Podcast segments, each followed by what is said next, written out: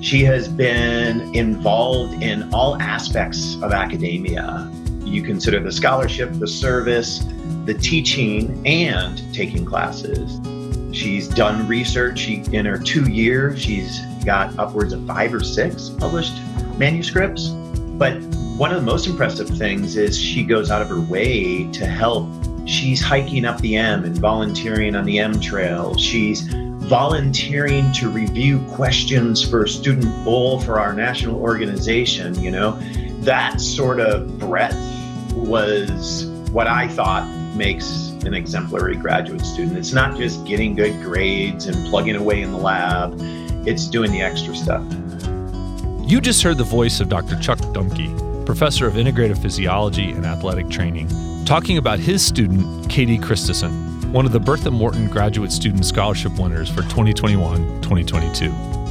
Welcome to Confluence, where great ideas flow together, the podcast of the Graduate School of the University of Montana. I'm Ashby Kinch, Associate Dean of the Graduate School.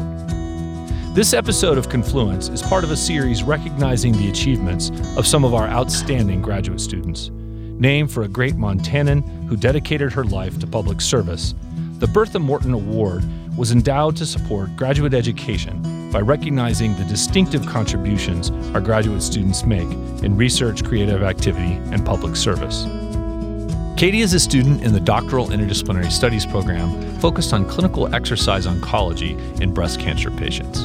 She stands out as a Bertha Morton awardee due to her strong sense of professional and community service and her outstanding academic performance, including a recent first author peer reviewed manuscript accepted in the Journal of Occupational Environmental Medicine focused on wildland firefighter adaptations to training.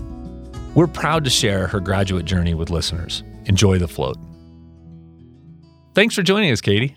Hi, happy to be here. Yeah. Well, so first off, congratulations on winning the Bertha Morton. That's a, a fantastic award. Tell Thank us what you. it means to you. Oh, it's it's pretty twofold. You know, it's that research award where you kind of have that female empowerment, um, where it's a grant associated to the strong, powerful woman.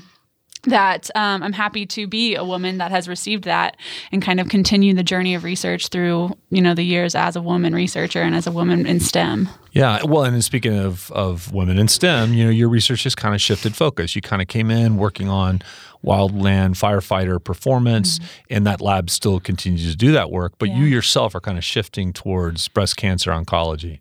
Yeah, it's it's a really exciting experience. We have started work with a group in town called Silver Linings Foundation, and they are a group of breast cancer survivors and breast cancer patients that have come together and have adopted this whole exercise as medicine persona or you, you know Approach. feeling approach. Thank you. And they have a dragon boat racing team, which if you've ever heard of dragon boat racing, it's it's like crew rowing, but there's 20 to 22 people on a boat. It's this extravagant event that's becoming known worldwide.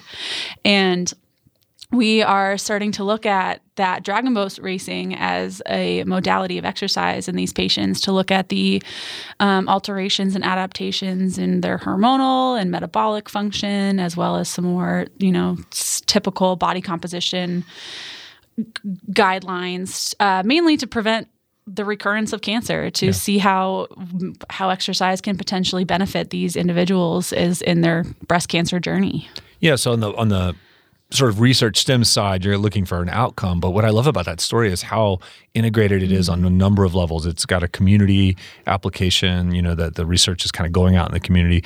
But then it's also got this kind of competitive component and this group component. Can you say a little bit more? I mean, you are in the interdisciplinary studies program, Yeah. and so that's part of what attracts me to the project is it brings so many different things together. Oh, it very much does. And I think that's what really brings me into it and why I really enjoy being a part of it is because you have the whole exercise physiology outcomes of exercise that is, you know, within my scope of research. But then you also have this group this group of women that maybe wouldn't exercise on their own and need the community intervention to start this exercise and to continue feeling accomplished in this exercise.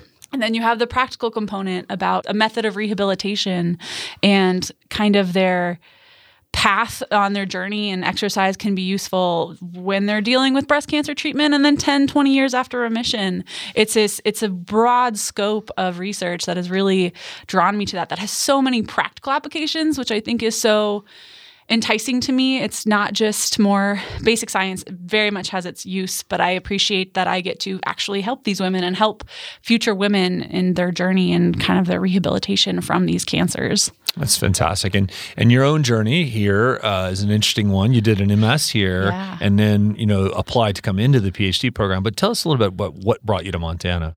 I was all set to go to medical school. I'd gotten into medical school. I was ready to go.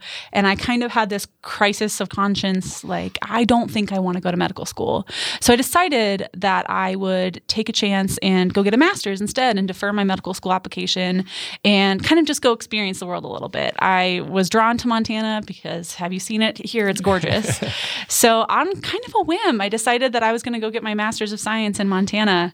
And, And, then where were you coming from? Boulder, Colorado. So I went to the University of It's Colorado. ugly down there, It's right? it's I horrible. Yeah. There's something about being in the mountains, you know, not on the foothills, but within the mountains that's just special. But I came here on a whim and I fell in love with it. I fell in love with the integrative physiology department. It was just such a good experience and I had the opportunity to stay and get my PhD and I kind of just had to jump on it. It was it was kind of one of those two good opportunities to pass up. Well, tell us more about that that program because it's a it is such a tight knit group of people, and they do a lot of uh, research together. And tell us particularly about your relationship with your mentor advisor, Chuck Dumke. It's such an important part of kind of graduate education in general is that advisor mentee relationship. Oh yeah, I came in. I remember I came into my master's and was absolutely intimidated by him. He is the smartest man I've ever met. He's such a great teacher and he's got he has so much that he's involved in. He's very intimidating and very powerful and forceful and you just you know that he is someone good to know. But I you know as as my masters went on, I found more of, you know, a close connection to him and I respect him more than anyone probably else in this world. I I think he's a truly phenomenal person. And me and him just kind of worked really well together and we had this great mentor mentee relationship.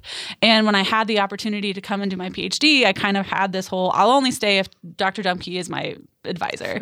He's he was one of the major contributors of to why i stayed is to continue to be able to work under him. Um, and it's been great. He and i get along great. He and i work really well together and can communicate really clearly together. And he's pushed me to to do great things and I will always be appreciative of that of that and all the opportunities he continues to offer me. Wonderful. And and so as you kind of pivot into your the heart of your dissertation, I know you're kind of just on the journey right Yes. now. You're not very far.